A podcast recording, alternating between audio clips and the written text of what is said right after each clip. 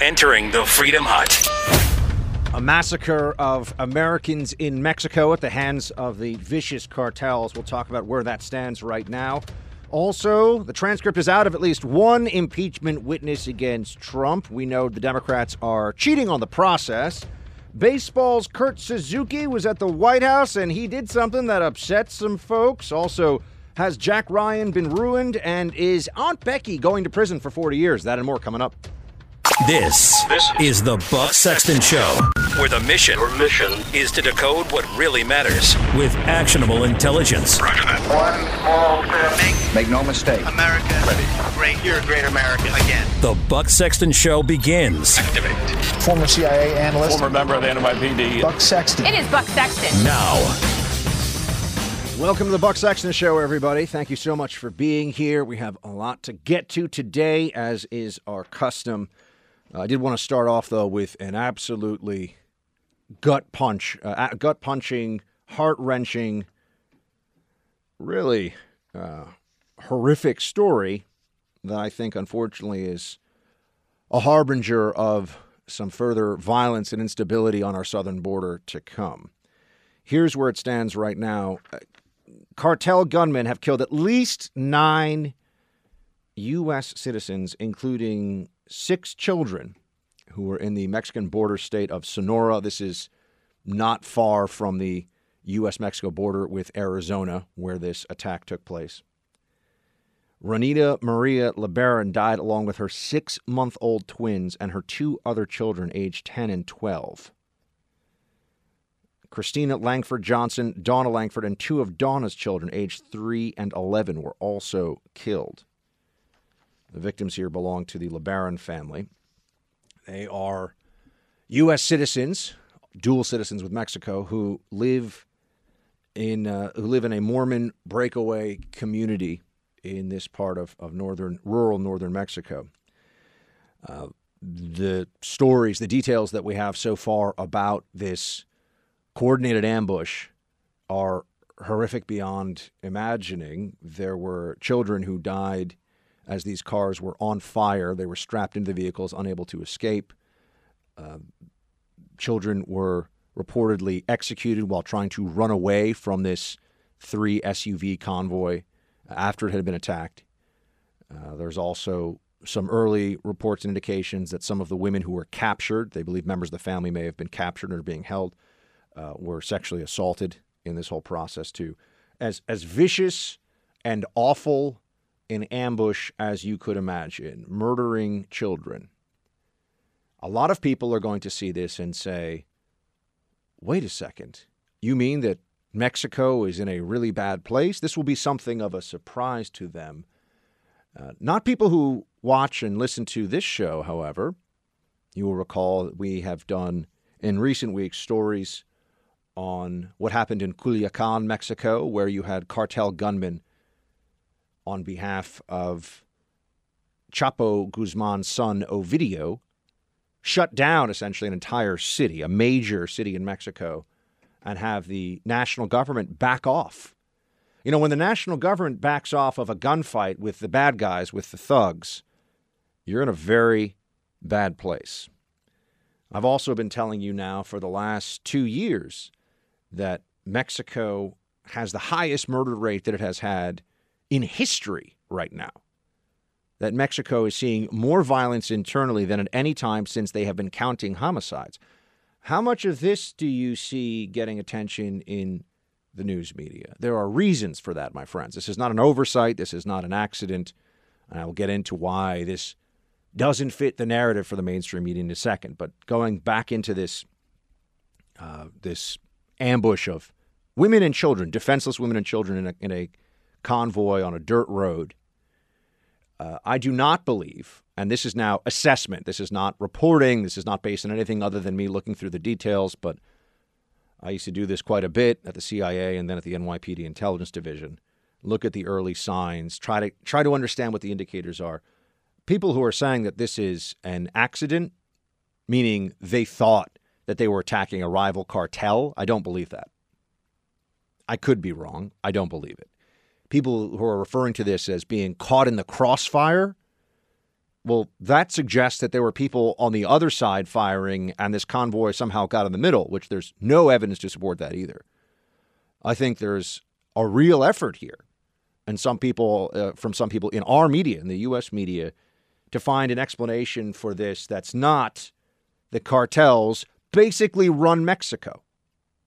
That the cartels are now more powerful than any politician, more powerful than the central government in a day to day way, and that they're just covering this up, and that Lopez Obrador has been, with his uh, hugs, not bullets policy, that's actually a thing, by the way, trying to find ways to do development and to not go to war with the cartels. The cartels have gone to war with Mexico, and what they show us right now is that they have no problem engaging in the worst atrocities, not just against cartel rivals and innocent Mexicans to the tune of tens of thousands of people a year, about 30 to 35,000 murders in Mexico every year. That's a lot for a country that's less than half the size of the United States and has about double our, our murder rate, perhaps even more like two and a half times. So there's a big problem here. But that the cartel would do this, this could be something of a turning point. You would think that perhaps this would get attention. These were Americans. These were at least nine, perhaps more killed and perhaps more captured now, and who knows what's going on. Uh, unthinkable, unthinkable atrocities in captivity. But these are our people. These are Americans. Yes, they're dual citizens. They're American citizens too. And they are down there in Mexico, and they were just slaughtered by cartels. Now, I appreciate that President Trump has taken the position he has on this uh, he says that a wonderful family, this was on Twitter this morning, a wonderful family and friends from Utah got caught between two vicious drug cartels who were shooting at each other, with the result being many great American people killed, including young children and some missing. If Mexico needs or requests help in cleaning out these monsters, the United States stands ready, willing, and able to get involved and do the job quickly and effectively. The great new president of Mexico has made this a big issue, but the cartels have become so large and powerful, you need sometimes an army to defeat an army. So the president is saying here himself that they were caught in the crossfire. I, I can't understand how that would work, though. And if they're caught in the crossfire, why would children running away from the convoy be specifically executed? They, they couldn't be concerned about these kids IDing cartel gunmen from afar.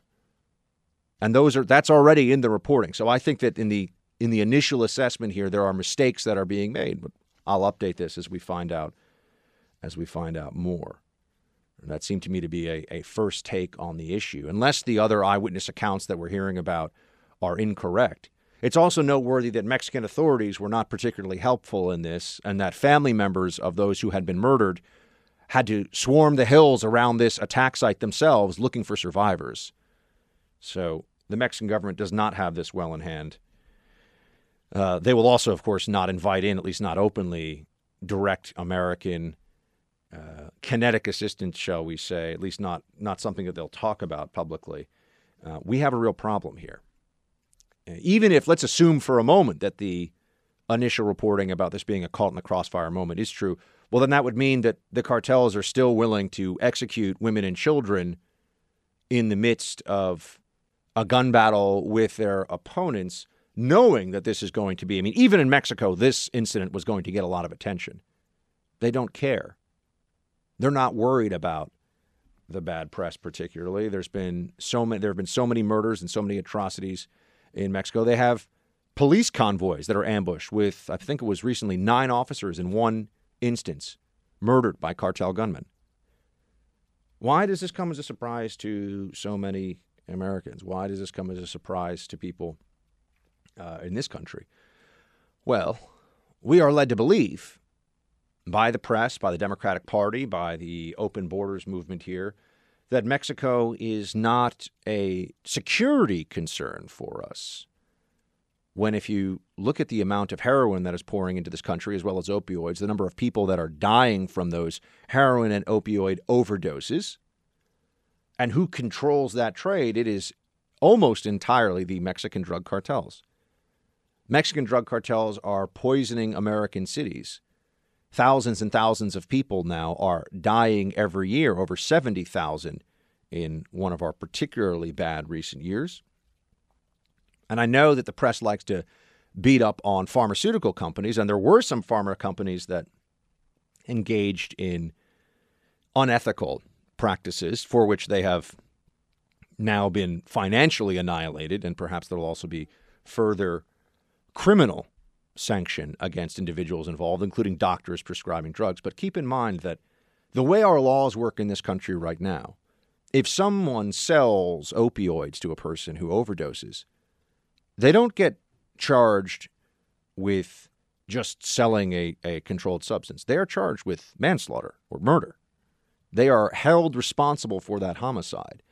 So, based on that very same legal legal approach, which is a day-to-day reality here in America, the drug cartels are responsible for killing thousands and thousands of Americans every year. Who knows how many? It's very tough to actually get this data.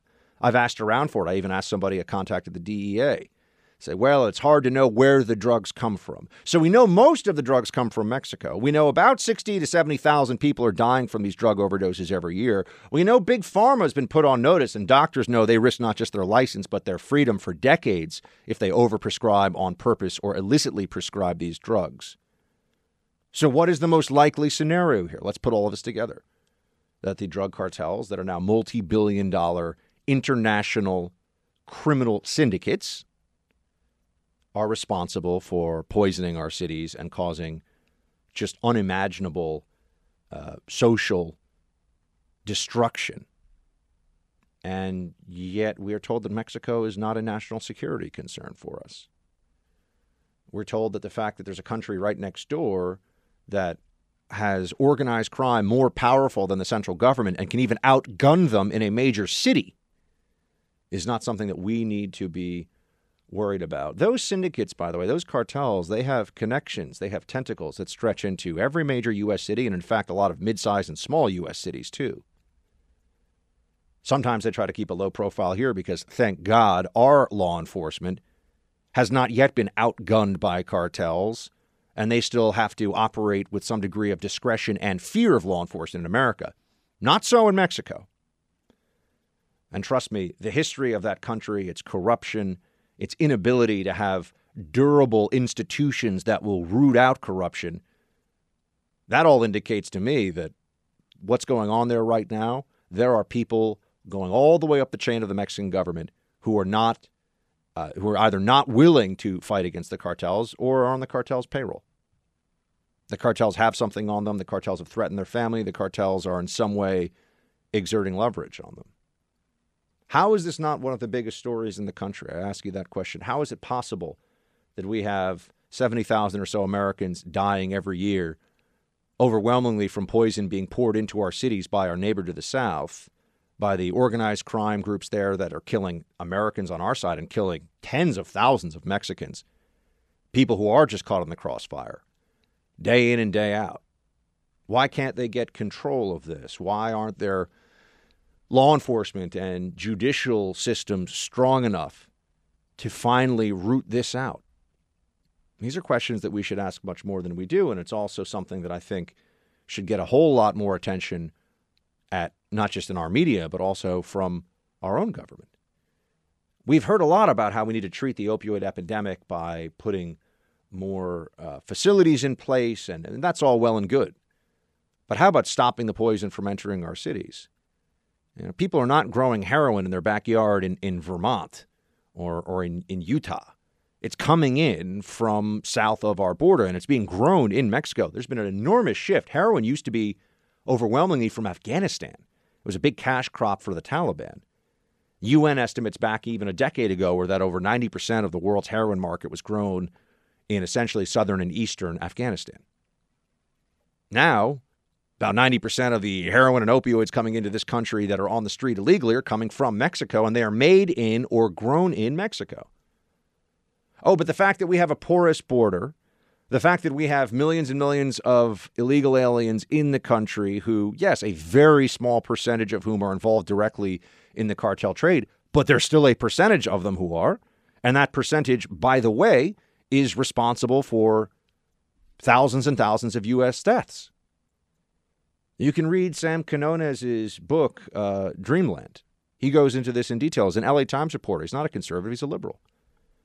the cartels made inroads into U.S. cities at just the same time that there was this surge in prescription painkillers, and they capitalized on it and murdered countless Americans in the process, addicted people, and put them in a position where the likelihood of an overdose was overwhelming. Mexico is a big problem. How much time, I ask you this, have you heard the media wailing about the Kurds in the last few weeks? Versus how much time have you heard them talking about the gunfight in Culiacan? How much do you think they'll spend on this mass assassination of a this this ambush and slaughter of nine Americans? The number's probably going to grow in Mexico. What's a bigger threat? Who has who has killed more Americans in the last 30 days? Cartels in Mexico, which are right on our border and can come and go as they please largely across our border, or ISIS in Syria? Who should we be more concerned about? A lot of people giving weighty speeches about the threat of Erdogan. What about the threat of the Sinaloa cartel? Which one's more likely to be a problem for you in your community, wherever you are in the country, by the way?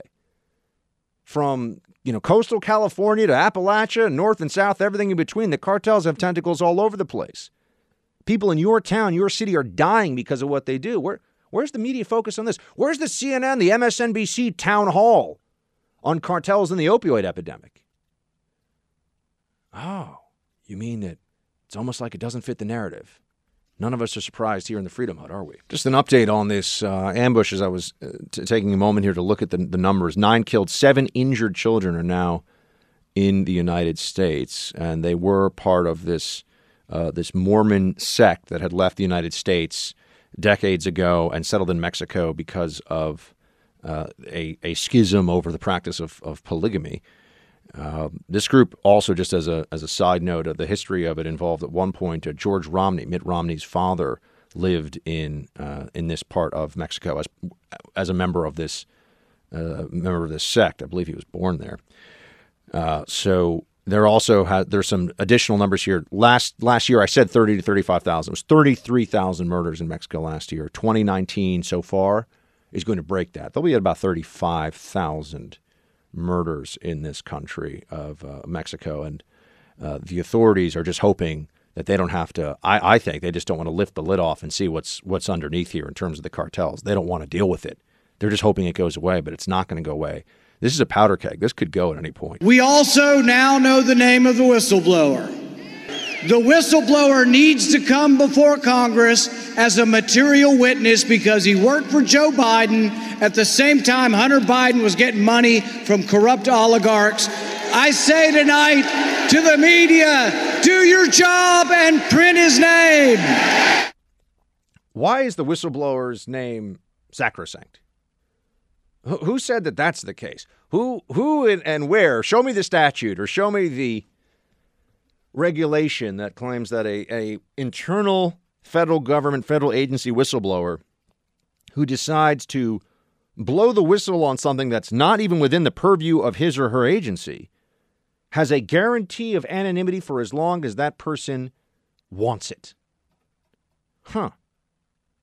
Does anybody anybody want to explain that one to me?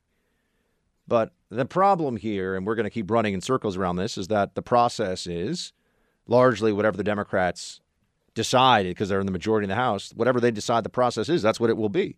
So they'll make it as fair, uh, as unfair as they want, and claim that they have the power for this process to be what it is. And Republicans are right to point out some of the glaring imbalances in all this, but it's not going to change anything ultimately. It's going to continue to be more or less what it is, which is a get Trump, destroy Trump, do what you can. See, just they're really just in a lot of ways shaking the tree to see what falls out. I mean, they, they don't even know what the end result of this whole impeachment process will be. They just know that it's bad for the president. And as we know from dealing with the left, anything that is bad for the president must be good. That's their approach. That's how they see all of this. Uh, Rand Paul also went a little further here, and, and this is something, and I'm just noting that a lot of what you're hearing now from the administration, from officials defending it, is where the buckster was in the beginning, which is we already know Hunter Biden is what he did is unethical and gross. We already know that this was pay to play. It might not have been illegal, but The appearance of corruption is clearly there. That's that's in the facts, which also means that the basis for an investigation is there, which means that the president of the United States asking a foreign counterpart to look into something is completely within his purview. Is it bare knuckle politics? Yeah. Is Trump allowed to do that in response to what they're doing to him? Yes. In my opinion, sure. People disagree with me. You know what they can do? Vote against him. That's what this this is all a political question. Democrats are trying to morph it into some legalistic process, but it's not a legal process. It's not a legal. It's not a a criminal justice proceeding. But people got all into this quid pro quo and all this stuff. I'm like, look, I, I don't even see what's wrong with it. You can go back, go to the tape, listen to early. We, we got them the episodes on uh, on iTunes on the on the iHeart app, which you can subscribe to. But on iTunes, go back, listen to what I was saying when the first thing when this broke.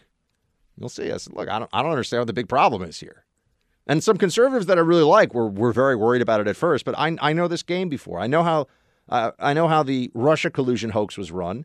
They get all frenzied. They get all fired up about how this is the worst thing that anyone's ever done. It's worse than Nixon.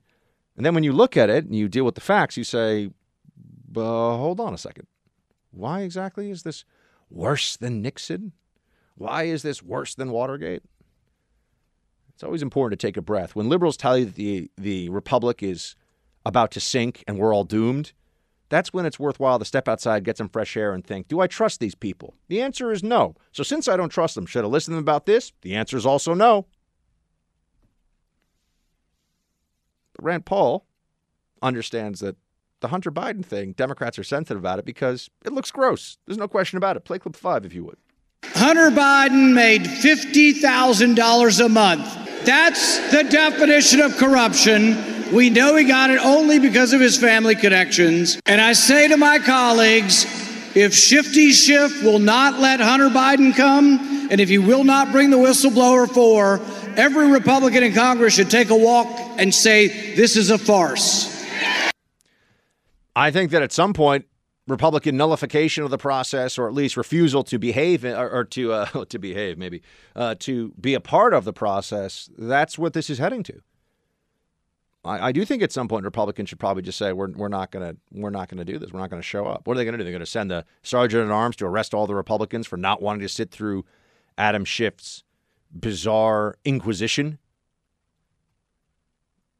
Hunter Biden, which uh, all you have to go is back to the Democrat debate where Anderson Cooper's like, whatever his question was, it's basically, you know, hey, I'm going to ask you about Ukraine, uh, Joe Biden, but I'm also going to make sure that there's no evidence against you and there's no evidence you did anything wrong. And now I'm going to ask my question. Well, I mean, that's that all depends on what the meaning of wrong is. Because to me, it is quite clearly wrong for someone to get $50,000 a month when their father is on a board. Because remember, even if, see, this is, if you really think this through, you understand why the Democrats are so sensitive about this. Let's say for a second that what Hunter and Joe Biden have told us all along is true, which is a leap I will have you know that I'm not willing to make. But but let's just say that the, they they made this uh, or they did not discuss anything Ukraine related, and that Hunter never even promised the Ukrainians who were sending him these big checks every month that he was going to uh, be their guy with the administration, with the Obama administration. And let's assume that Joe Biden's telling the truth. And remember, I'm not I don't believe that this is true, but I just even if we go to that level where we say everything that told us so far is true, the Ukrainian company Burisma was paying Hunter Biden to be on the board as an insurance policy. Right? Something that we know the left, the Democrats know about. Remember the discussion about the insurance policy in Andy McCabe's office of what if what if Trump gets elected? Yeah, they they try to pretend that we're not going to remember that, but we do remember. Uh, so the insurance policy is an issue here. Uh, the way that you can see this is that if Hunter Biden's on the board of Burisma, wouldn't that, even without anyone being told anything, in Ukraine, which is very dependent on U.S. aid at this point in time, the Obama administration is heavily engaged in Ukraine as a foreign policy issue. Wouldn't you know, just without being told, let's not get too crazy with this Burisma investigation? And if you were the person making the decisions or the group making the decisions about who's on the Burisma board, you would know that too. That it doesn't matter. right? Why is it a problem for somebody in, you know, why is nepotism an issue in general? You know, why is it a problem in government for a father? You know, if, if Trump were to, and you guys know that I, dis- I disagree with the nepotism that this administration engages in. I just, I do. I think it's wrong. And people can tell me all day that the best people are the people he trusts and they're around him. But let's be honest about this for a second, folks. Look at a lot of the decisions Trump has made about who to put around him. You know, like the mooch. We're gonna. This isn't. This is an area where you know, if you're not willing to criticize the president, I got to say, I think it's starting to come pretty close to where are you willing to criticize this president? And I'm a big supporter, as you know. That's that's that's a different thing. Supporting somebody and saying everything they do is brilliant is not this. That's not. Those are not equivalent. But why is nepotism an issue in the first place? Well, because if I'm the president of the United States, let's make it President Buck, which would be amazing, by the way, but it's not going to happen. I, I like uh, getting sleep and relaxing and going for walks anonymously in New York. Uh, let's say that there was President Buck, and, and I had a son who was great, and I wanted to make my son Secretary of State. How could anybody have confidence that I wasn't picking my son? Because whether I ever tell anybody or not, whether, whether I ever write it down or make it a quid pro quo or make it official or not, the fact of the matter is that I have a personal relationship to that person, and that will affect my decision making. The same is true about Hunter Biden on the board of Burisma. When his dad is running policy in that country, there doesn't have to be a discussion about it. The point is that it makes it look like nobody could touch Burisma because Hunter Biden's there. So there doesn't. So people are saying, "Oh, but there's no, there's no smoking gun. We have no." It doesn't matter. We've already established that this was gross. We've already established that this is wrong. He never should have done it. Of course. Why did Joe Biden say to him, "I hope you know what you're doing"? I mean, Joe Biden's kind of a moron, but he's smart enough to figure out that having his son on the board of a company when he's running Obama administration policy in that country is a problem. Doesn't look good. Media has no interest in this whatsoever. And they're certain, by the way, that there's no further investigation needed. I mean, we've had the Mueller probe. We've had every media organization in the country that's anti Trump, which is 90% of them, digging into Russia collusion as though their lives depended on it. Same thing over and over, same witnesses, same storyline, everything. But in the case of Burisma with Hunter Biden, we know everything we need to know, nothing to see here. Move on, or else you're a conspiracy theorist. Sorry. Not going to play the game the way they want me to because I know what the other side's really all about. I know what matters to them. Uh, let's also, though, talk about this Yovanovitch testimony. The good news here, folks, is I read the Yovanovitch testimony. It's already been, I don't know if they've, I think they leaked it or maybe it's out officially. I can't keep up with all the shenanigans going on with this committee. But I read the Yovanovitch testimony, and let me tell you, it is, it is not exactly riveting stuff. All these State Department people have the same, you know, I've just been doing all the best I can for U.S. foreign policy, and I'm a selfless public servant, and I have no politics. And right, we get it. Okay, fine. Some of them are, some of them aren't. You know, it's like any large organization. You know, there are go to the university of some big school and uh, you know there'll be brilliant people there there'll be idiots there that's like the state department that's like the cia that's like the fbi you know you get a mix but Yovanovitch's testimony there are a few things that are worth uh, noting from this which i'll tell you but just just in case you happen to flip on the tv and you see shifty Schiff trying to lie to you about it i want to i want to give you some of what really happens or what really is is clear from the testimony and more importantly, I mean, on the process. And we have a problem here, though, because the Democrats can set and are setting the process. It's deeply unfair, but they're allowed to make it deeply unfair. You know what the check is on the unfair process the Democrats in this House, House impeachment inquiry are doing? You, the voter. That's why this is political. Ambassador Yovanovitch had a well earned reputation as a fighter of corruption. Um, and she was working with Ukraine to get Ukraine to fight corruption. And so, what does this irregular back channel sanctioned by the president do? It seeks to remove someone fighting corruption in Ukraine by employing a vicious smear campaign in which the State Department, at the uh, highest levels, acknowledged had no merit whatsoever. Um, that smear campaign uh, orchestrated by this irregular channel was successful in removing a U.S. ambassador. Uh, and tarring her reputation. Of course, you see the president's comments about the ambassador in the call record. All right, some notes of caution here. Is what does he see? Yovanovitch, I think he's calling. I can never get these names right. I was saying Yovanovitch, Yovanovitch, tomato, tomato. You know, I'm, I'm trying to get it right. So, of course, it's tomato, by the way, not tomato. What are we on like Fawlty Towers? Ridiculous. Do you even know? You don't even know what Fawlty Towers is, do you, producer? This is just like, nah. I just old. I just old manned myself here, didn't I? You have no idea. Next thing I'll be talking to you about Mash. I at least know what MASH was. Well, that's good. I have a clue, but the other thing, no clue. No clue. Yeah. So, a few things about this. One, uh, my, my notes of caution here. Do I think that it's uh, possible that perhaps the president's personal lawyer, Rudy Giuliani, might have been a bit overzealous? And you know, I, I know the mayor. I like the mayor, so I I would have a very hard time without hard evidence spe- ever speaking ill of him. But is it possible theoretically that maybe he had some bad information on this ambassador and there was a smear campaign against her that was not meant to be a smear campaign, but they really thought she was working against Trump administration wishes in some way? I, I could say, I don't know, right? We're, we're working with very imperfect information here, but, but a few things that I would note.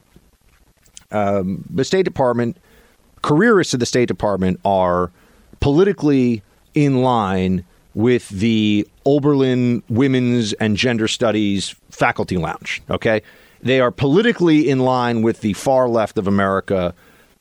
Three, I'd say, I'd say two out of two out of three or three out of four. Right, so you're looking at a, at a, a healthy majority. Aren't even just Democrats; they're leftists. They're internationalists.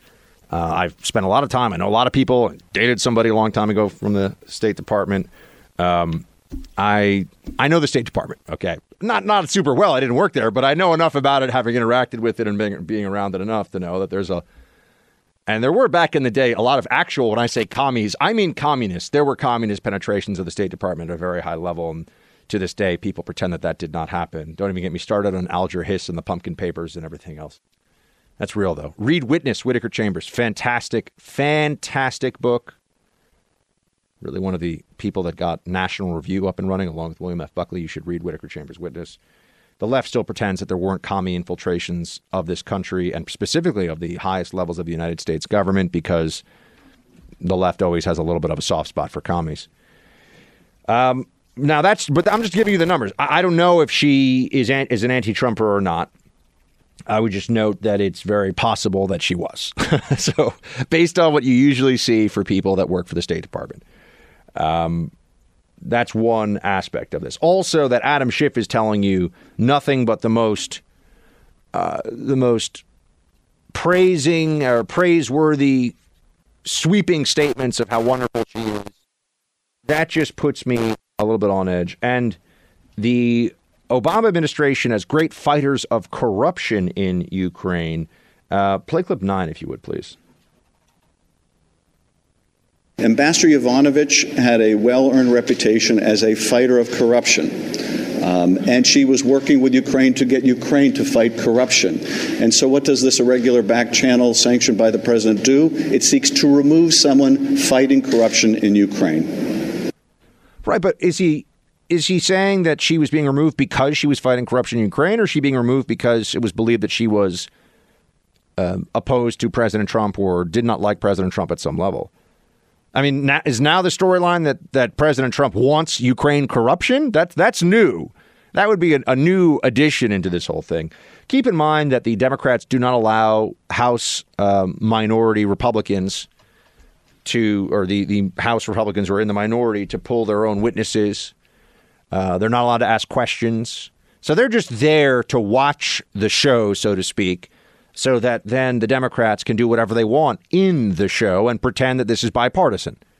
But it is clearly not bipartisan. Democrats also have threatened, I believe, to withhold pay of State Department officials who show up and want there to be a State Department lawyer present with them during this testimony. Why would the State Department have a lawyer present with them? Well, to protect executive branch equities in all of this, to make sure that the executive branch, which is a co equal branch with the Congress, is not having its prerogatives run roughshod over. I don't know if that's really the way you'd say that, but you know what I mean. But no, you're not allowed to, or else they'll hold your pay. I, I think I read that today, which seemed just uh, absolutely outrageous. I think that the whistleblower gave a lot of false information, and you have to see who the whistleblower is. Uh, once I released the transcript, which was almost immediately, uh, the whistleblower's report was very wrong. Because, as you know, the whistleblower covered mostly my transcript, my call, my call with the president of Ukraine. So once I released that call, I released a very detailed version of that call. All of a sudden, the whistleblower's report was incorrect, and the whistleblower seems to have disappeared. And I also wonder what happened to the second whistleblower and what happened to the informant. The president has targeted some of the folks who have testified, including Lieutenant Colonel Vindman. Um, he has called for un- unmasking the name or revealing the identity of the whistleblower, which is protected by, by the law. How much do you take this seriously, and how much do you think it's actually a sort of concrete threat to these proceedings?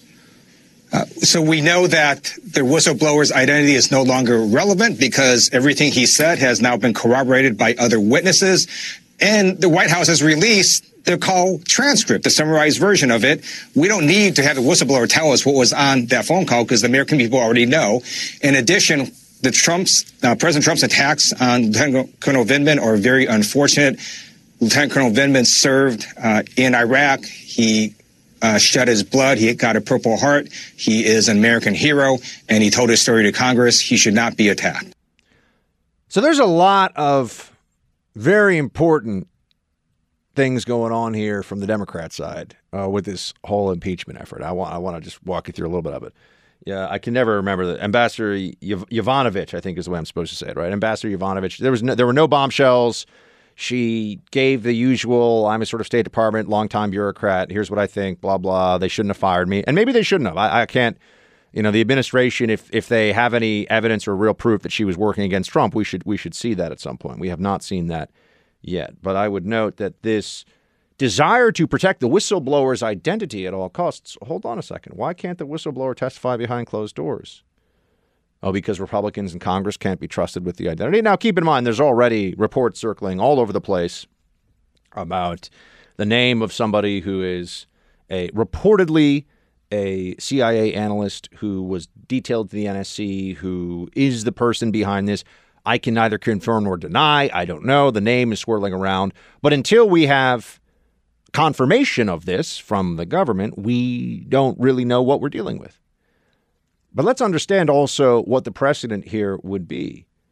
A person working for the federal government going forward, any person working for the federal government could, upon learning of any meeting the president has, including a highly classified discussion that the president has, file a complaint through allies in Congress and then use that complaint as the basis for a make it up as you go along impeachment inquiry that's an entirely political exercise and that is meant to defame the president while in office and also perhaps even set the stage for not just a Senate trial, but removal from office of the President of the United States, thwarting the will of the American people as evidenced in the 2016 election and showing us that the deep state really runs things.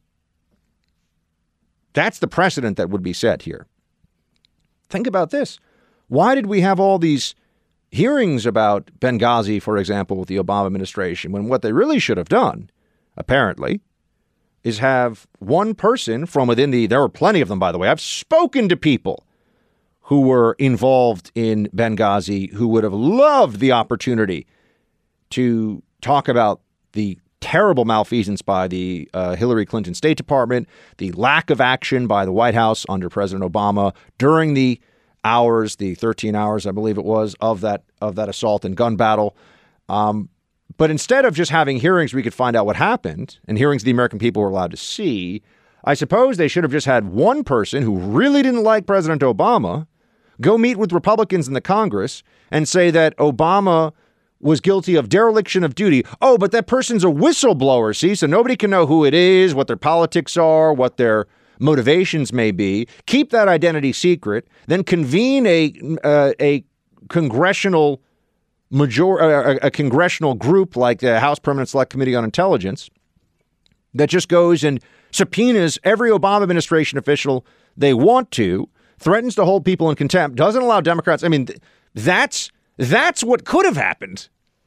I suppose if Republicans were willing to just go scorched earth and just just play really dirty. I mean, the Democrats are playing dirty here. That's what this is.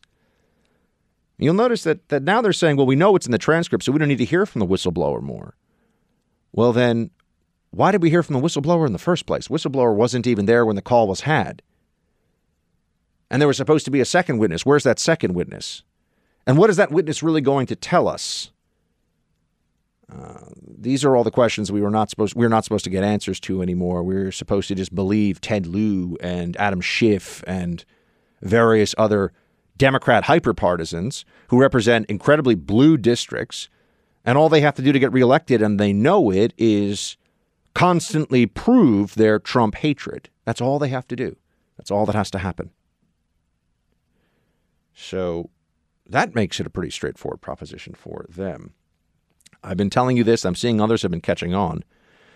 And I would be writing some articles about this, but I'm writing the book. The book's coming along. I'm in a chapter right now about college for all. I'm going to be writing about modern monetary theory soon. I, I'm just the Buckster is is a little overworked and underslept lately, so I'm trying. I'm trying. But this show is obviously priority number one. So this show will always be awesome. But I can't write as much for the the Hill and other places as I as I have been in in the past because I got to write the book. Uh, that all said, my defense of the basic right, just a right of fairness, never mind just a right of law, to confront your accusers, where is the willingness to stand up for this? There's a reason why that's not something that's just kind of thrown in there at the very, you know, at the very end. Ah, no, this goes back to English common law. If someone is going to accuse you of a serious crime, you should have the right, or your your lawyers, your defense team, the people that are representing your side of the story should have the right to question that individual's story and, yes, character and trustworthiness and all the rest of it. That's an, that's an essential component of justice. Otherwise, people have, first of all, it's much less likely that we'll get to the truth of an accusation. And also, think about the incentive then to just lob bombs at somebody from safe quarters and know that you're never going to receive incoming yourself. You're just going to be able to say whatever you want about a person and you can lie about it as you see fit. That's a problem, folks. That's a problem. And that's what they're doing right now to President Trump. It's uh, it's disgusting. And yet the media seems to have no problem with this whatsoever. Um, the process is whatever the Democrats say it is, unfortunately. But that doesn't mean that we have to say the process is okay. It also goes to show you that there's nothing fair minded about any of this right? If the Democrats were serious, if they had a real case, wouldn't they make more of a show of, sure, Republicans can cross examine? Sure, Republicans are going to get an equal say in how these hearings are conducted. They're going to be able to, to ask questions of witnesses, all these things. No, they're not going to do any of that. They have to cheat. They have to stack the deck in their favor because they don't have a strong case and they know it. And they also have to protect the identity of the whistleblower because if we found out who this person was for sure, I think we already kind of know. And if it's the person that's being reported as the whistleblower, then yeah, it's a Democrat hack partisan working inside the intelligence community who saw an opportunity here to work with his buddies and defend Joe Biden in the process, to work with Adam Schiff and the Democrats, and try to take down a president that he obviously hates in a way that only the same shrill lunatics who basically cry, even though they're adults, when a baseball player puts on a MAGA hat those that same mentality, those same individuals, yeah, they do work for the federal government sometimes. The kind of people who would boo the commander in chief the same day or within 24 hours of a raid the commander in chief ordered to take out Abu Bakr al Baghdadi to boo him, those same lunatics work for the federal government. A lot of them. Not, not a few of them, mostly. The federal government is full of Trump haters because people who go to work for the federal Leviathan, who want jobs where the minimum is all that is ever expected or required of you and where you cannot be fired and where all you do, and I know this because I was one, is complain about how underpaid you are when in fact you're overpaid. Uh, that's that's going to be a place where you find a lot of Democrats, a lot of leftists. And so it's unsurprising that some of them come forward and try to take out the president of the United States politically in this way, which reminds me also of the Anonymous book. This is going to be interesting. You remember the anonymous op ed writer who claimed that the steady state was doing everything possible to try and stop the president from getting his way. Oh, we must stop President Trump from being able to do what he wants to do as president because he's so crazy. And so we pull papers away from him, the steady state, uh, well, really deep state. Anonymous op ed author said, We frustrate his will for the benefit of the American people. And then they make fun of us when we say, so there is a deep state, right? We understand this? Because that's what this person is describing, what this person is laying out for us is the deep state. It's what it is. Ah, but they don't like to think of it that way. They don't like to hear about it in those terms. Isn't that interesting? So this person is coming out with a book, I believe it hits mid November. And the book will be, I'm sure, one large collection of look at how crazy and stupid Trump is behind closed doors. P.S. Vote Democrat, the end. That's what the book will be.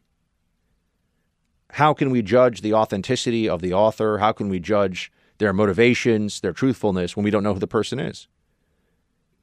Democrats are normalizing cowardice in a way that's fascinating to watch.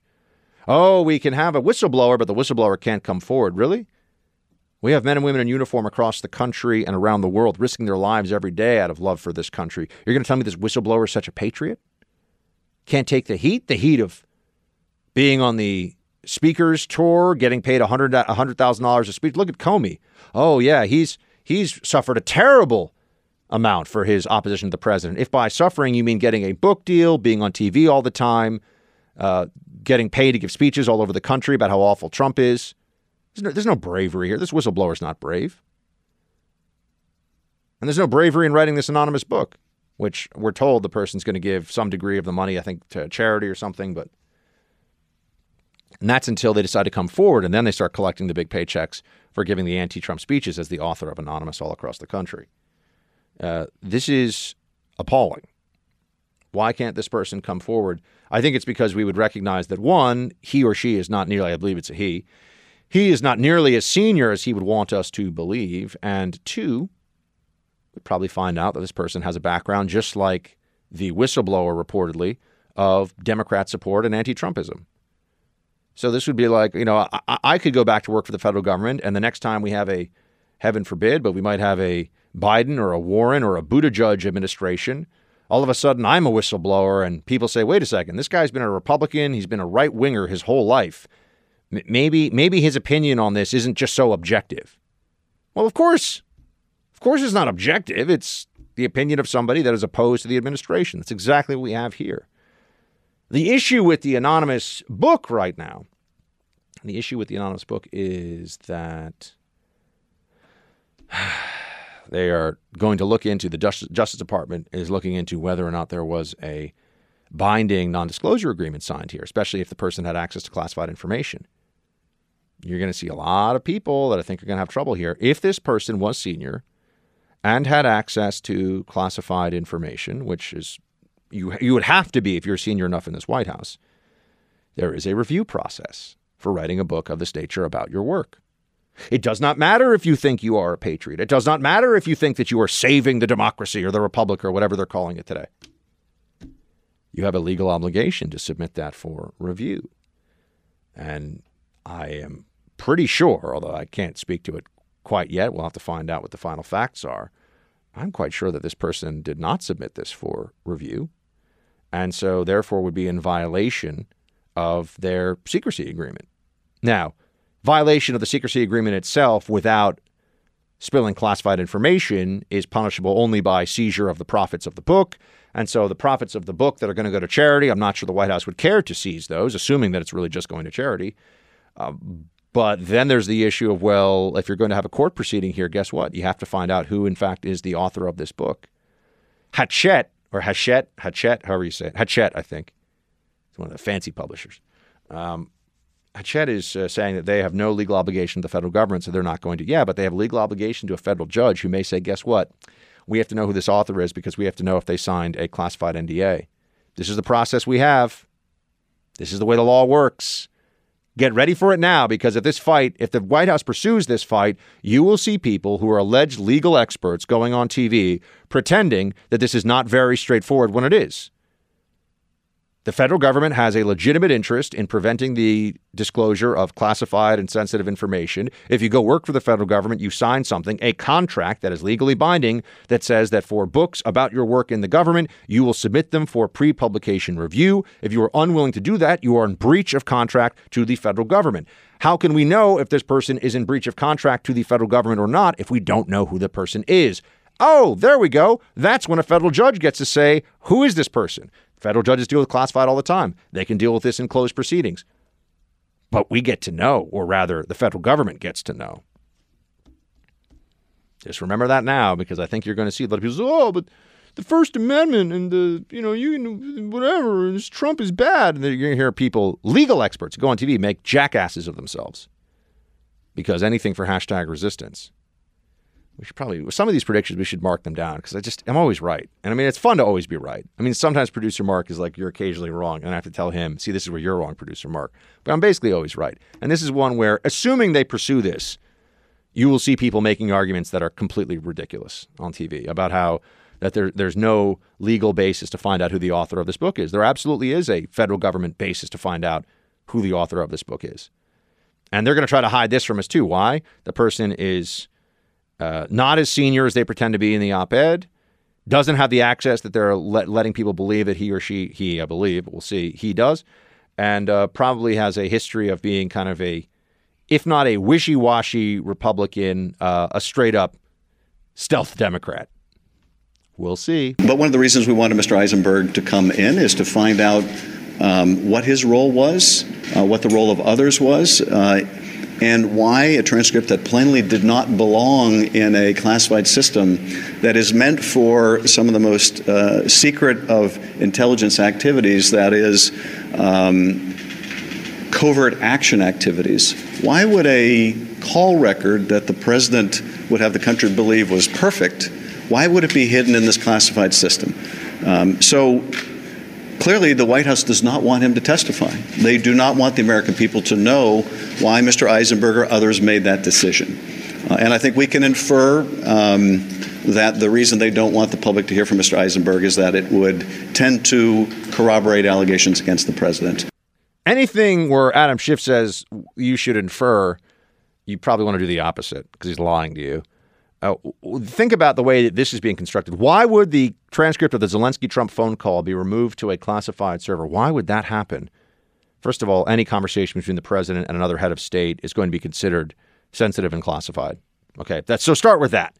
But why would it be removed specifically to a server would be even more secure? Oh, you mean why would they try to prevent the leak of a conversation between the president and a counterpart that was basically leaked?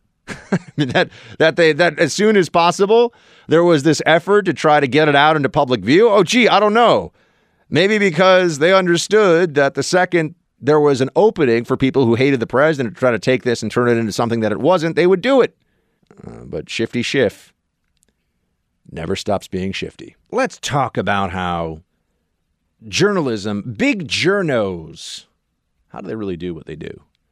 How does this business work? This business of informing the public, but also shaping perception of fitting propaganda in certain ways so that it is uh, more easily disseminated, making sure that narratives take hold in the public mind that are in line with what the activist intentions of most journalisms actually are. Right? That's that's all part of it. How do they do it? And how do we have evidence, or do we have evidence of them doing it. Uh, Project Veritas strikes again. And I've got to tell you, this is a pretty interesting one. You may have seen the the memes out there now. There's a lot of them. Mm, some of them are pretty pretty funny uh, about how it has become a cultural phenomenon right now to just blurt out or write in a in an unexpected place uh, that Jeffrey Epstein didn't kill himself. This is a this is a meme now. This is a thing that's happening. You'll see this in, in different places, and people will uh, try to find more and more creative ways to uh, put this out there. Here, I'll actually I'll give a shout out to uh, Michael Knowles over at the Daily Wire. His, he had one today that was that was particularly funny. Uh, it was on this day, 608 years ago, Khalil Sultan, the Timurid ruler of Transoxania, died at the age of 27. Shortly thereafter, his wife committed suicide, which distinguishes her from Jeffrey Epstein, who did not kill himself. That's the that's the kind of stuff that you are are seeing uh, these days. That's the that's the the memes, the meme creation. Because there are a lot of people who are who are looking at the Epstein case and are saying, "Well, hold hold on a minute here. Hold on a second. why is it that Dr. Baden, who was paid by Epstein's brother to look into this, but I, I don't believe that he would light his credibility on fire for no reason, who's involved in some of the highest level autopsies of any, in terms of the cases that he's dealt with of, of anyone, why would he say it is highly, highly, highly unlikely that he's never seen in, I think it was 40 years of medical examination and autopsy, the, the circumstances that Epstein died under and, and, and that being a suicide? So we're supposed to believe that the highest, let's just add up the coincidences here. The highest profile prisoner at the time in the United States Bureau of Prisons custody was able to commit suicide weeks after an alleged other suicide attempt. He was able to commit suicide with two guards falling asleep while he was committing suicide, two guards, with cameras malfunctioning near the cells, and the medical report shows breakages of around his throat that are more consistent with being strangled than killing one's self. There's a lot of oh, and, and he was the first prisoner, I believe, in the history of the Manhattan Correctional Facility to commit suicide when held in, in similar uh, circumstances in a cell that was specifically designed to prevent suicide. And oh, by the way, Dr. Baden hasn't seen this in 40 years of examining dead bodies in, in homicide situations. That's, I mean, look, th- th- that's all possible. Crazy stuff happens. It's a lot, though, right? Am I am I missing something? That's a lot. That's a lot of coincidences. It's a lot of coincidences. But let's put that aside for a moment. So, I don't plan on just sitting here on the show and yelling Jeffrey Epstein didn't kill himself at random. Although I know people will be doing that on their shows, uh, because I'm not sure. I think that it's still very much a, an open question what happened to Epstein. But here's what I don't think is an open question, and this brings me back to, or rather, here's what I am I am certain of, and this brings me back to Project Veritas. There's a lot about Epstein that is being uh, suppressed still, actively suppressed by people who were around around Epstein, knew what was going on, and there was a conspiracy of silence that ran all the way through the media because of the people that Epstein was involved with, and that there was pressure brought to bear to shut these stories down. No question about that. And that there are people right now who pretend to be brave, who pretend to be the journos out there who are doing the hard work of f- speaking truth to power.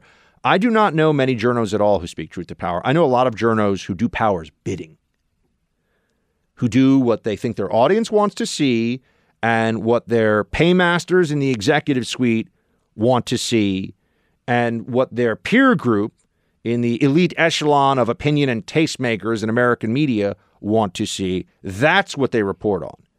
And if it fits into those categories, that's what they'll do. But if it's going to rock the boat too much, I mean, they'll they'll sell out their audience usually, journos, long before they'll sell out the executives who sign their paychecks or the people that they socialize with after hours. And that's we, we've seen this with Harvey Weinstein, with Matt Lauer, with numerous high level cases of people who were serial abusers of women at organizations that give a lot of lip service to being all about women's empowerment and feminists and and it turned out that no, they were much more concerned with powerful people, their relationships, and the bottom line, uh, their their financial interests. That then brings me to this Project Veritas video about Jeffrey Epstein's case and what Amy Robach, who is an ABC News anchor, I mean, I never, I'm always amazed that there are there are still millions of people who watch ABC, many more than watch cable news, by the way. A- ABC News has a much bigger audience for its one news show than any cable news show does. I, I just can't imagine watching this watered down, worthless news broadcast that it's not really opinion, it's not really news, it's just kind of like. I don't know. Uh, to me, it's it's like CBS Evening News with Dan Rather. These are these are old models that I'm I'm amazed they still have any audience at all. But put that aside for a moment here. So I'd never, I don't even know who Amy Robach was, but I'm sure she's got millions of people that watch her, even though I work in news and I don't even know who she is. But there's a an important an important reality to keep in mind, and that is, and producer Mark has to remind me of this sometimes when I'm in the Freedom Hut and the language is getting a little salty, which is that when you have microphones and cameras around you, yeah, if you're not on air, you can let it loose a little bit sometimes. And there's a different presentation that we all have when we are presenting in front of an audience versus when we're just talking off mic. But you got to always assume that maybe it's being recorded and maybe it will, you know, for those who don't remember, we'll do it live. We'll do it live.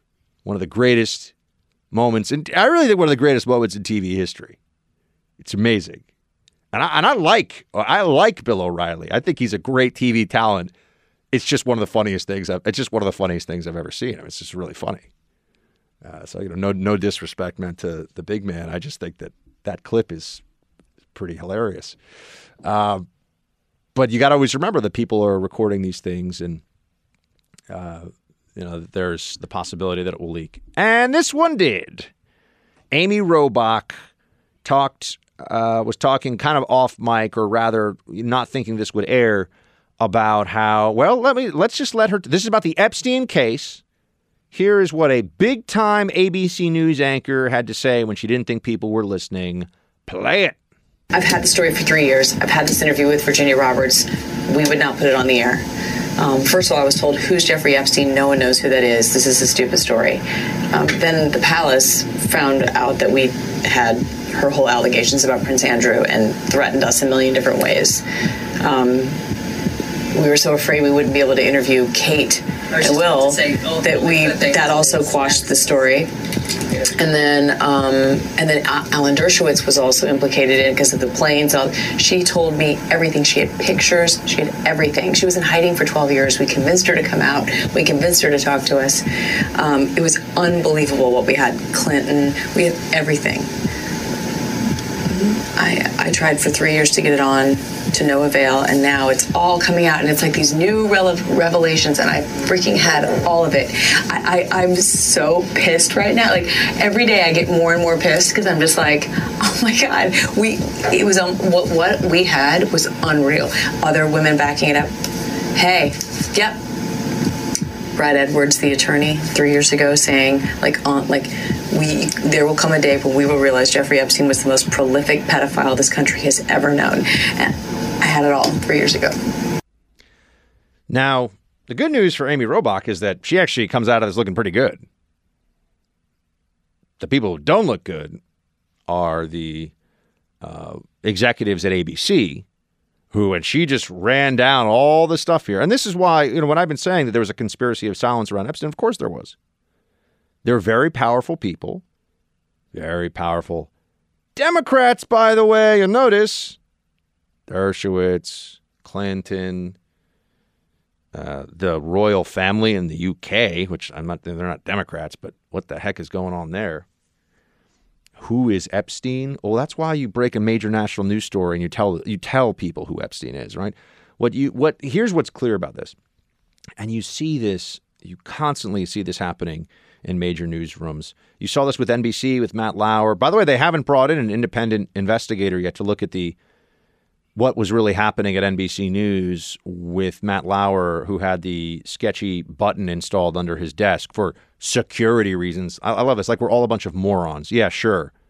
Because that was going to save him if somebody came into the office to harm him. He has a button on his desk he could hit to lock the door. We know what that button was all about, all right? And we know that they know that it was installed in his office. And I have been hearing shady rumors about Matt Lauer, and I'm just a little dude in media that no one even pays attention to in, on, in the mainstream. Um, I had known stuff about him for years. I mean, heard rumors, I should say. And the rumors turned out to be true. I didn't know the names and stuff, but I knew that he was doing stuff with young women while he's a married guy at his place and people who work for him.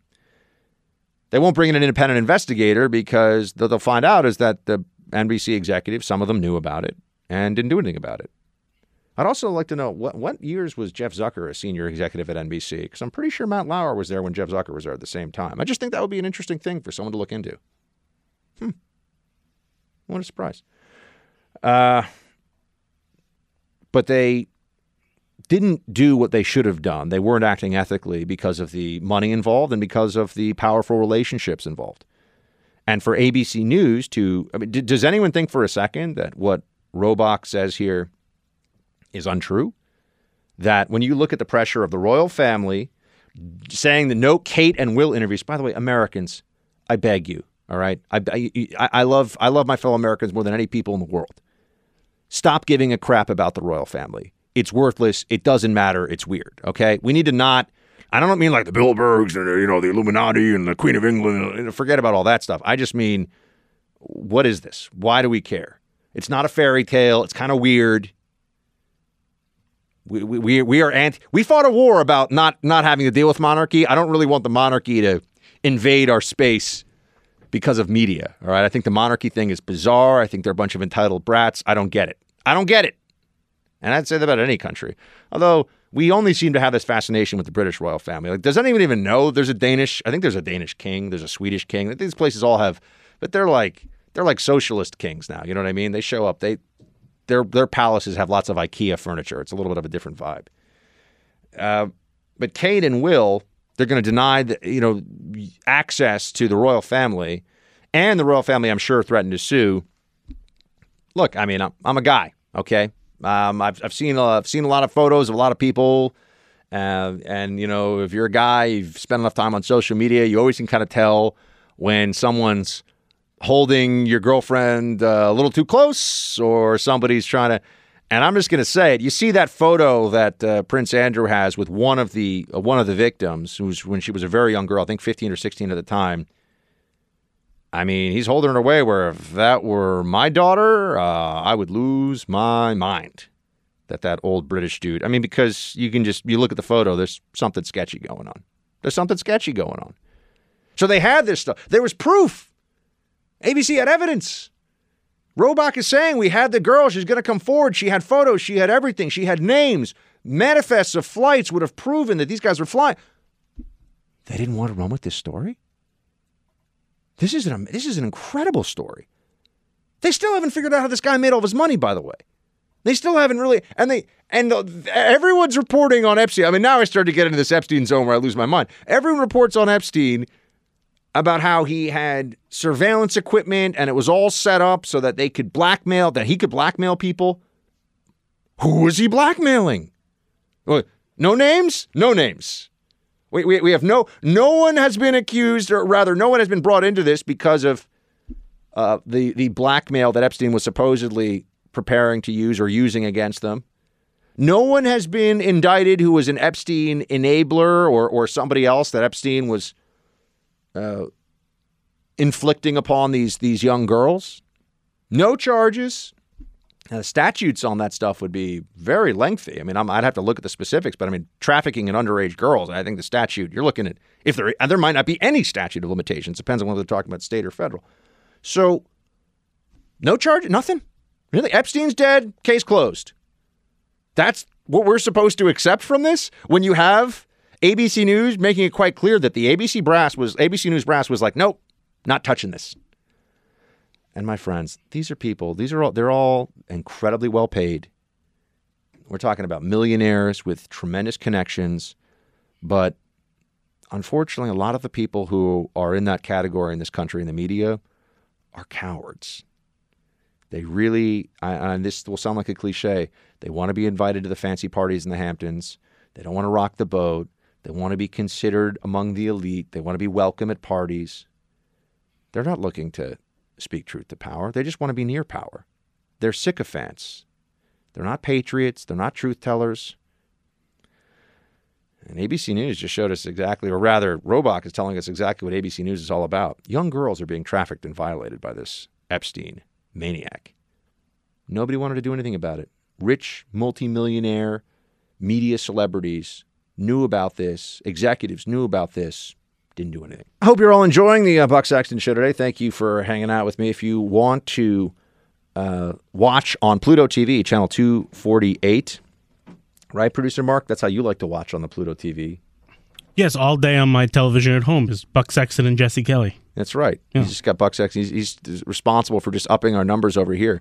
But check out Pluto TV app if you haven't already. Download it, watch it wherever you want on your phone. So easy. It's a great way to uh, check out what's going on in the Freedom Hut and the Jesse Kelly world. So uh, thank you very much for that. Is Aunt Becky really going to prison for 45 years? All right. For those who don't know, Aunt Becky is better better known as Lori Loughlin. Uh, that's her real name. She was the much beloved and in her day quite lovely aunt on the show Full House, who was the uh, girlfriend or wife. I think she was the girlfriend of right. It wasn't the wife of John Stamos. Eventually, she was the wife. Yeah, eventually they got married, right? But originally, Aunt Becky was the girlfriend of on the show Full House, which was just a beloved. I watched it growing up. I mean, I, I grew up watching uh, Candace Cameron and what was the other one's name? I don't even remember now. Uh, Kirk Cam- Kirk Cameron. That's the right show, right? Or is that? Yeah. No. Was Kirk Cameron Full House?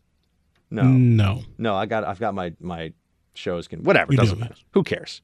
He was on one of those shows where people are nice to each other, and there's like a like an intact family or close to it where people are being nice to each other. You think of Bob Saget? No, no, that's the dad. Yeah, yeah. No, I think I think he's in. I think he's the older brother. Anyway, the neither here nor there. Full House. Aunt Becky. I had kind of a crush on Aunt Becky back in the day. She had great hair, which I respect. And uh, here's the problem for Aunt Becky now, and her and her husband Massimo Giannulli, which is a great name for a fashion designer, which is what he is. Hey, Massimo. So they bribed some coaches at USC using the, this is all Operation Varsity Blues. Remember, this became a big story. I was like, oh my gosh. They bribed some coaches to say that their daughters were on the crew team. Their daughters were not on the crew team, or rather, they were crew recruits. Uh, and having been someone who actually rowed crew in college, I can tell you that those girls are not on the crew team. Okay, just going to put that out there. I've seen photos. They're not r- ladies who row. You know they row. Uh, but I digress. So they bribe these coaches, and this is still a big story. Why is it a big story? Well, because they're facing now additional federal prosecution. They want to take it to a jury. They're going to fight this all the way.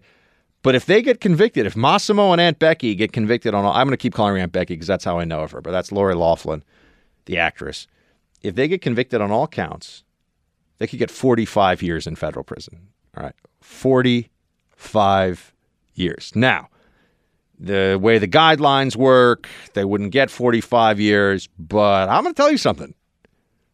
If they take this to a jury and the jury says, sorry, you broke the law, and technically, even though the money laundering statutes you violated are meant to, you know, go after drug kingpins and people doing really bad things, not people bribing their kids into college, uh, you did break the law, and it is kind of what you did, and you know that's kind of where it is.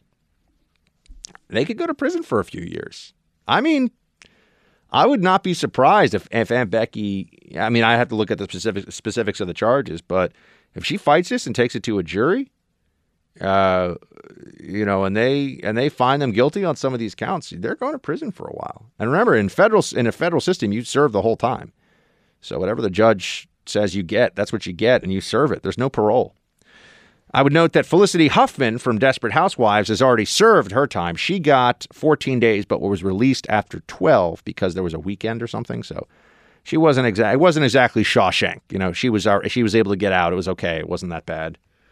Uh, she, you know, it also reminds me of of uh, the Van Damme movie. I think it's Death Warrant, where they get this guy. If you think about this, this is an idea. They send an undercover police officer into like the scariest prison ever to go after the guy who's the meanest, baddest, scariest guy in the prison as an inmate. I'm like, who would who would? But he does many good fly kick. He has many spinning kick, Van Damme. Yes. Uh, who would sign up for that job? I got to tell you, I think that's that's a bit of a stretch. Uh, producer Rizzuto, who's watching this, he's probably he's probably almost as much of a Van Damme aficionado as I am. So, anyway, we have uh, where was I? We have law. I mean Huffman, not Loughlin. Hufflin has pleaded guilty. She got uh, 12 days, uh, but Lori Loughlin's taking this all the way. Now, why why are the feds making such a big deal out of this? This is clearly federal overreach. Uh, I've been saying that from the beginning. The, bribing your way into college. I mean, this should not even be a criminal, really a criminal offense. If it is a criminal offense, it should be you pay a very large. You should pay a large fine. Remember, there's already been consequences for this. The daughters had to leave USC, and no offense to USC, but it's not usually the kind of place you think of when people are bribing to get their kids in. I'm not trying to be school snobby here, but it's not Stanford. But anyway, they they bribed their kids to get them into USC. I'm sorry, they bribed the administ- they bribed the coaches to get their kids into USC. Uh, but the kids have had to withdraw and obviously suffered some humiliation. Uh, Loughlin has already been cut from, I think, Netflix a Netflix series as well as the Fuller House, which I've heard is terrible, which is the spin-off or addition to the original Full House. Um, so there there are bad things that have happened to these people already because of their decision to bribe bribe these uh, officials. Um, and this is where I want to just point out that unfortunately, envy is very powerful politics, and prosecutors are often politicians. And finding a very well-to-do, uh, attractive, uh, white female celebrity like this and making an example of her in this way in our current environment is attractive politics to a lot of people, particularly on the left. Um, this is where the federal overreach component gets really scary when you see people that are being made an example of because of who they are, not what they did. We should all be worried about that. I can tell you from friends who have worked in uh, U.S. attorneys' offices across the country, there is always a, there's a premium put on prosecutions of corruption of public officials, which I understand, keeping trust in the system or whatever. But you know, they sometimes look what they did to Blagojevich. I mean, sometimes they go after these guys really, really aggressively. Um, because of it looks good, right? Politicians speaking truth to power. There's that speaking truth to power again. But also for white collar crimes, there are people who believe that it is an issue of fairness that someone who is engaged in insider trading and makes you know a million dollars illicitly should serve a really stiff prison sentence along the lines of somebody who went into a convenience store with a gun and stole a thousand dollars.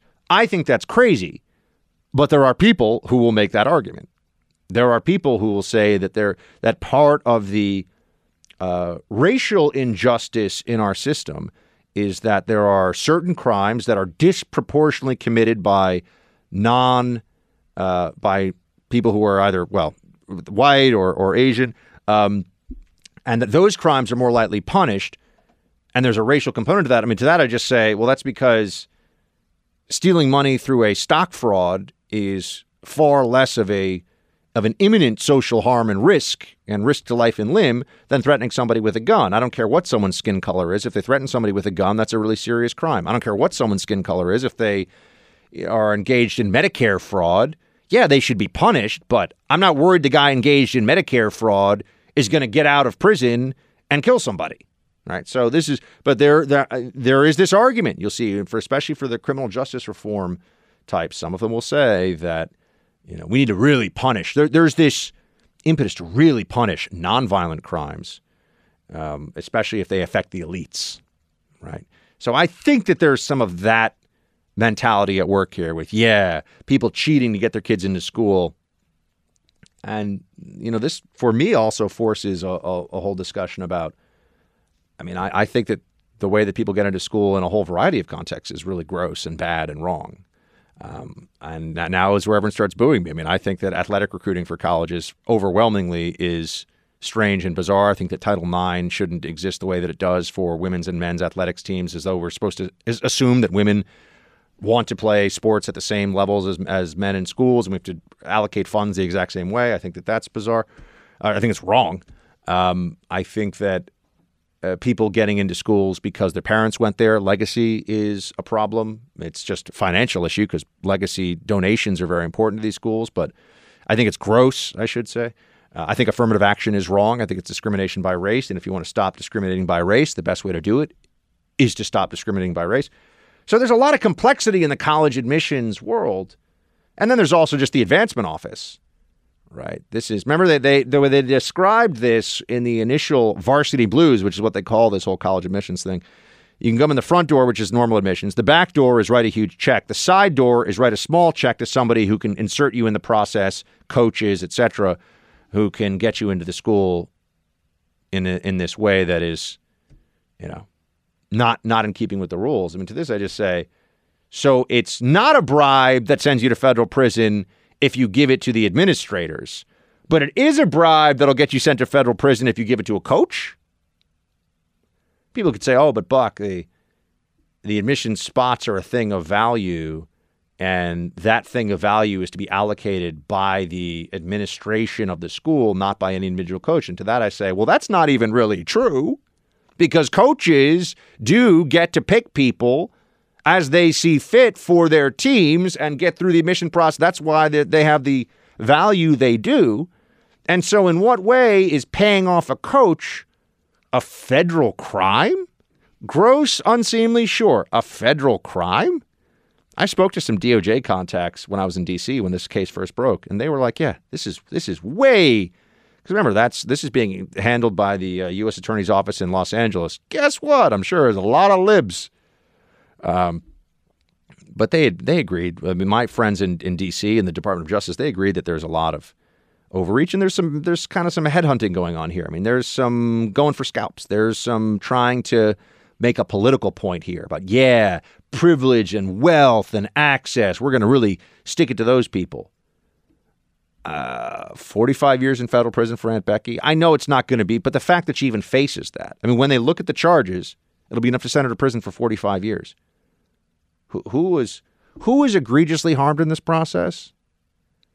Isn't it enough that the students have been that her daughters have been expelled, humiliated? She's lost a lot of uh, money from her career you know, have her do some. I mean, I agree with uh, Bill McGurn of the Wall Street Journal. Have her do some community service, pay a pretty, you know, hefty fine, and go about her life.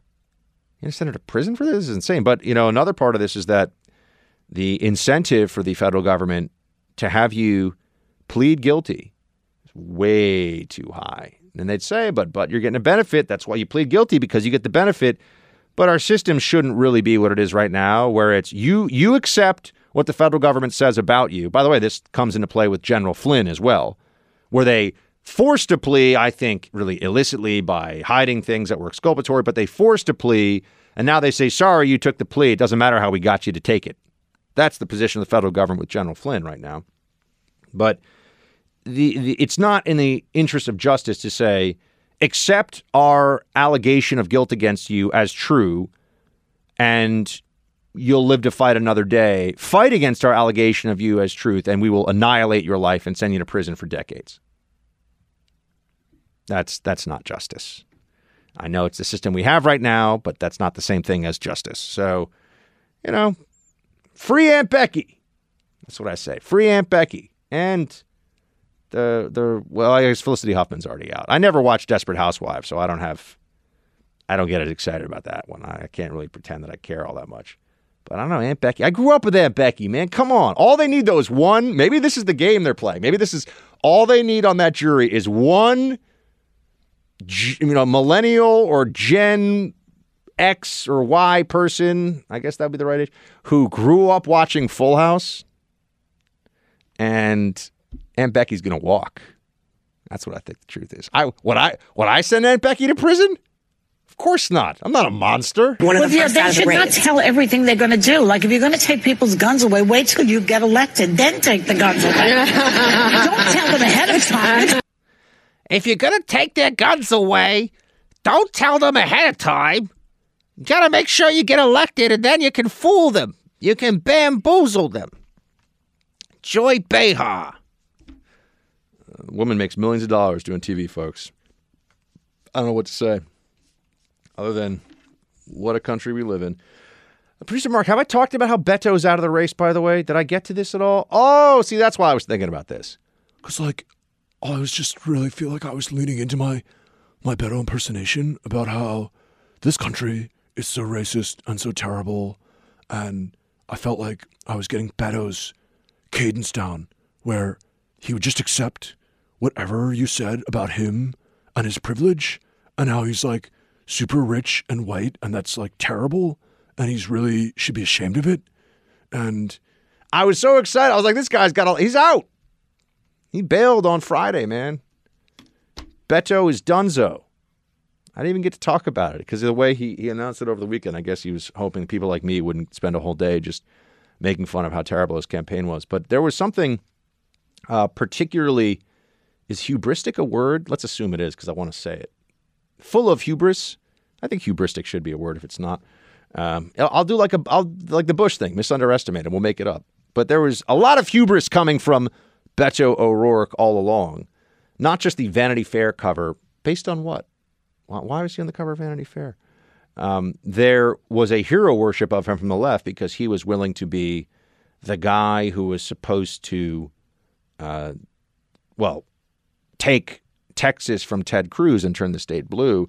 The most expensive Senate race in terms of dollars in in history. More more money for Beto O'Rourke, the most expensive Senate campaign ever. He lost. And then they wanted him to be president of the United States. And this guy would go around saying, Yeah, I think we're just going to take your guns. And I just think that when the law changes, like, we'll take all of your guns. And if you don't like that, well, then, like, clearly you're, like, bad. And we're just going to take the guns anyway. not understanding the constitutional as well as logistical hurdles of just seizing firearms from people because you have a really weak argument about how it will make them safer, but you're Beto O'Rourke and you're on the cover of Vanity Fair. Um, but taking guns, and so that's what the uh, Joy Behar there uh, is is a more savvy observer of politics than Beto is, because she at least understands that Beto's problem was that he started telling us what he really thinks. He was taking the most far left wing position on issue after issue, but specifically on guns. He was saying what Democrats think to themselves, but don't say aloud, not understanding that there's a reason they don't say that aloud. There are reasons why they don't just let it rip and tell Republicans what they're really planning to do in this whole process. So, uh, Beto is no longer running for president, which makes me a little bit sad. We've lost De Blasio, we've lost Beto, we've uh, we're about to lose. I think we're about to lose. Uh, wait, did Castro already stop? I think he might have already stopped. If he hasn't, it's ridiculous that he hasn't. Tom Steyer's not going to stop because he's a billionaire, so he can just waste money on whatever he wants. He's wasting money annoying the American people with his climate change lunacy. Um, but uh, yeah, I'd say that uh, there's some stuff here. There's some things, some things to look at going forward about how it is that Democrats were even in any way at any point in time willing to get behind this guy Beto O'Rourke. It's like, yeah, I agree. You should make me president because I just think that I'm terrible because I'm rich and I'm a white guy and I have so much privilege and I'm just drowning in my privilege all the time. But because I admit it, you should make me president. Nope, not going to happen, as uh, Tucker calls him, Beto. This is a president who is trying to divide us up based on the color of our skin, where we were born, our sexual orientation, or our religion. Who is really doing the dividing in this country? Trump or the Democratic Party? I think it's an important question. I think it's something that we have to ask here. Who is really in charge of making sure that the American people do not unify around our shared Americanness? In fact, who has an entire ideology devoted to the study of oppression, not just between one dominant group and all the other groups, although that's certainly a part of it, but the oppression among oppressed groups? Intersectionality, which is central to the left's thesis of how America works these days. So I just want to know which which side of the aisle is really obsessed with all this stuff. Who cares about identity politics? And by the way, producer Mark has told me that I cannot scratch my beard when I'm doing the show, uh, which has become a habit of mine because you can actually hear it, which is it's like this rustling sound, this rustling sound of manly beard being shifted around while deep and sonorous words are being spoken. Um, yeah, he's producer Mark's about to vomit. But the point here is that uh, Bernie Sanders is talking about how Trump divides us all the time, and Trump is a is a racist. And I keep coming back to I wish they would give me the examples of Trump being a racist.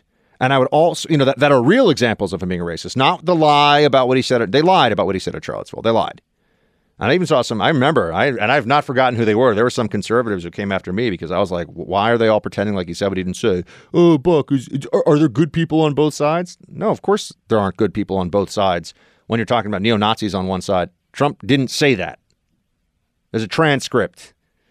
A lot, of, a lot of focus on transcripts these days. There's a transcript to be sure, um, but calling out the president for being racist, and yet here we have a president who has gotten criminal justice reform passed, which disproportionately uh, has positive impact on minority, particularly Black and Latino communities. It gets no credit for whatsoever, none. Uh, a president of the United States who I, I think that there's a certain respect that a lot, I mean, at least the, the, some of the minorities that I've talked to about their support for Trump, I can speak to that because I know a, a, number, I know a lot of minorities personally who are Trump supporters, uh, whether they're black, Asian, Latino, and they appreciate that when Trump speaks to those communities, he's speaking about how he wants prosperity for them, how he wants people in any community, including minority communities in this country, to be in the best spot possible to have the most prosperous future, make the most money, be the most successful they can be. I, th- I think there's a level of respect there. It's Democrats who often take this position of, well, we need a bigger welfare state. We need more government handouts for people. And if you oppose that, you must be racist. Well, what are the implications that the Democrats are making there?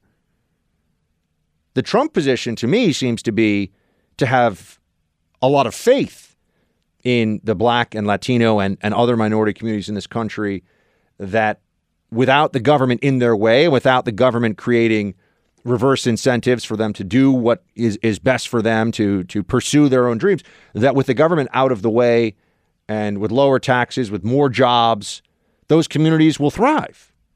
Those communities will the, the, the ingenuity and the skills and the intelligence and the work ethic within minority communities will be in even better position without the government doing this. So, so Trump's position is let us let us make it easier for minority communities across the country to become wealthier, more prosperous, have more you know economic security and freedom. And the Democrat position to me always seems to be, well, uh, we we need you know we need more we need more handouts. And if you oppose handouts, there's something you're greedy and you're probably racist. Uh, so I, I talk to minorities who appreciate that Trump's position is that he he speaks to minority communities um, as as uh, people that are striving for the same things as everybody else and have the same abilities and the same dreams and the same aspirations as everybody else, and is not pandering.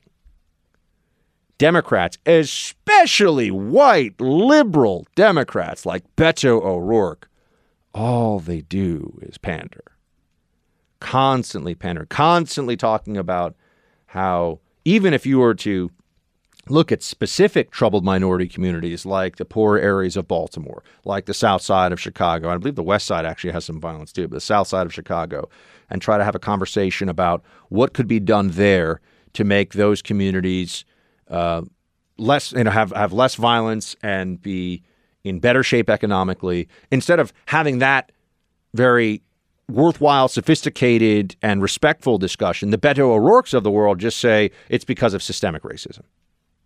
That's why there's all this violence in, in Baltimore. It's because of systemic racism.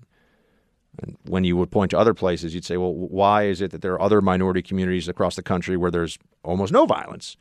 Is there not systemic racism there, or is can we look at specific communities and try to address criminal justice, law enforcement issues, economic issues, and do so on a plane of of respect for everybody there.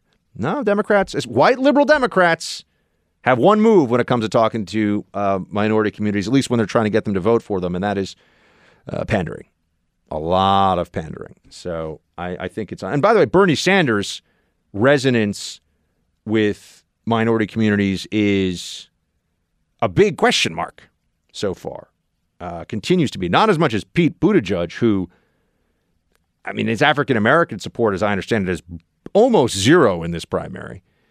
Uh, so it's interesting that Bernie Sanders is he's probably trying to, um, you know, establish some bona fides with the minority community, uh, minority communities across the country by attacking Trump on this issue of race. But, you know, Ilhan Omar, for example, also says that Trump is doing, he's the one who's dividing, he's the one who's separating us by race. Play a 14, please. The current occupant of the White House likes to talk about making America great. But every action and virtually every word out of his mouth is an attack on the very values and ideals that make this country a beacon of hope for me and the people around the world. Every action Trump's take, Trump takes, she says, is, a, is a, an attack on the ideals of this country. Really? So was I, if we had a real journalist in this country, they'd probably ask, okay, so was criminal justice reform meant to help the disproportionately incarcerated minority community? Was that an, was that an attack on our values? I, I, you know, she says every action. I'm, I'm just, I'm asking her based on the words that she uses here. So was that an attack on, on our values? Huh. Is always touting the black and, and Hispanic unemployment rate, which is at record lows, and the pride that President Trump has when he speaks of that issue, the the sense of accomplishment and joy he has for those communities, is is that antithetical to our because there's all these things that you could talk about with President Trump. You'd say, well, hold on a second. But she says that it's all against our values. She doesn't even pick issues here or there. Just like Bernie Sanders says he's dividing us by race. At what point is this not exaggeration or even overstatement? At what point is this just propaganda? Is this just lies?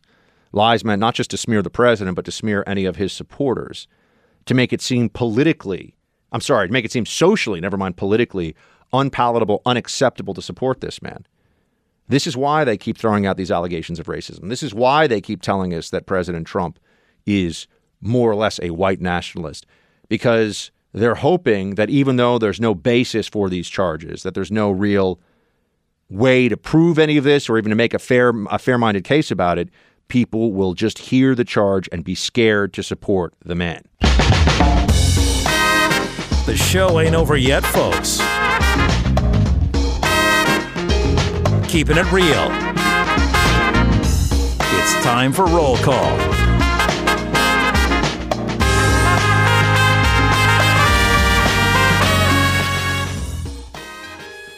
Indeed, it is roll call time, everybody, which is exciting for uh, all of us. We got a lot of stuff coming in here now, and uh, let's see. Oh, wait, no. First, I got to go to Facebook because we got to load up the emails. I got to figure out how to do this a little bit better. All right. Inbox here, facebook.com slash Buck Sexton to be in on the Facebook roll call. Team Buck at iHeartMedia.com if you want to just send us thoughts elsewhere. Uh, let's see. We have Tom who writes Hey, Buck, I was just listening to the podcast of yesterday's show and was surprised you missed an important key detail about the Fox News poll when you were reporting on it. Don't feel bad, Glenn and Rush also missed it. The poll is absolute garbage. To be more specific, the breakdown of the poll was 45% Democrat, 39% Republican, and 16% Independent. The breakdown for the country is 39, uh, 31% Democrat, 29% Republican, and 39% Independent. The pollsters oversampled Democrats by 6% over Republicans and by a whopping 14% over their average breakdown for the country. They also undersampled de- independents by an insanely huge amount. With this level of crappy polling, they can get any results they want. It's actually surprising they only got 49% to approve removing President Trump from office. This does not speak well for the Democrats, either with impeachment or next November. And yes, I intentionally did not capitalize Democrats. Take care, Tom. Yeah, Tom, well, you're, you're crunching the numbers on this, but I kind of got there just by my gut. I got there just by figuring out that there's no way um, that what they are trying to tell us is true. Um, and it's just not surprising that there's a lot of nonsense going on. Remember, polls are a way of shaping perception and shaping perception, especially popularity on any specific issue, is a very powerful tool.